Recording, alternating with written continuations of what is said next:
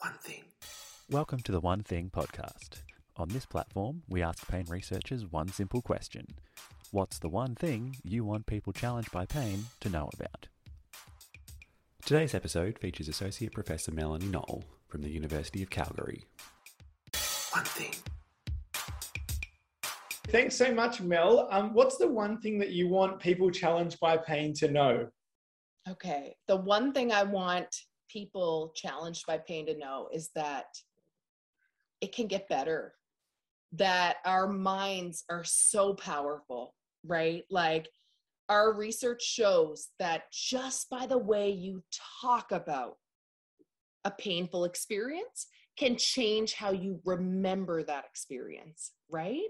And so, what I want people to know is that um, this is not an experience that is fixed it changes and we can change it and we have power to change it just by how we think and by how we talk. And so then does remembering it differently affect future experiences as well? Yes.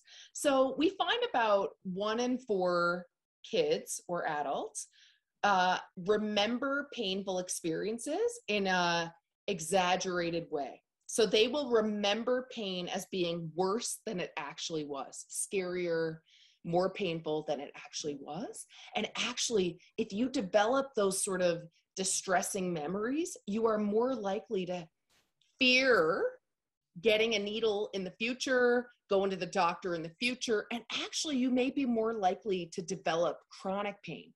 So, how your memory, how you remember these experiences can actually really influence your future.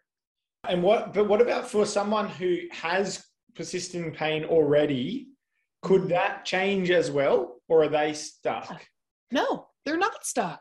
No, they're not stuck, right? And so that's the beautiful thing about this, right? Like just how we uh, relate to our pain experience, even if it's chronic. The way that we remember it, the way that we think about it, the way that we identify with it can actually really influence whether or not it becomes a problem or maintains over time. So, actually, you know, this is the beautiful thing about psychology, right? Like, we have the power to reframe how we think and how we talk and how we remember these painful experiences that can actually reduce the pain and suffering, even if it's a problem. Yeah. So it's very powerful. So if someone's listening and they're like, "Yeah, that sounds good," but what do you like? How do you actually reframe yeah. it? What What's involved Great. in doing that? Great. Three principles, and I am really excited about disseminating this. So we're working with a graphic designer. We're working with uh, companies to really package this. Three things. Number one, wrap that experience. Okay, you're going to talk about that past painful experience in and and emphasize anything positive that happened. So many people would say like, "What's positive about surgery or needles?" Like, what's positive?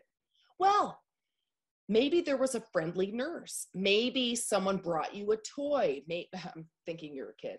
Maybe someone um, you know was there. Maybe you watched a video on your phone. Maybe there was a movie.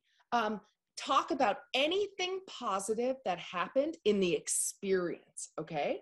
Number two if you catch a child exaggerating so they say oh i cried for 10 minutes and you were like it was only a minute tell them help them see help them correct that exaggeration right and pivot back to the positive. Number three is tell the child that they were brave, but show them how.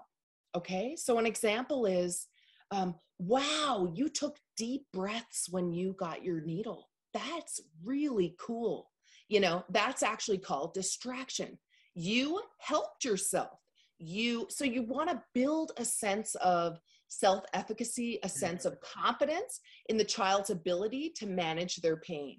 So, really building them up. So, one, shine your spotlight of attention on anything positive. Two, keep it real. Okay. Correct exaggerations, make them see what really happened. And three, build them up. Build their confidence in their ability to manage pain. And we have shown that in 15 minutes, okay, of teaching a parent those three principles after surgery, that can reframe a child's memory for pain Yeah. to be more positive. So, so powerful language, right? Yeah, that's so exciting. Well, thank you so much for your time today, Mel. Thank you. One thing. One Thing is powered by the Australian Pain Society. For more information about One Thing, all of the video and podcast content, or to nominate a speaker for next season, check out onething.painsci.org. That's onething.painsci.org or search One Thing on social media platforms.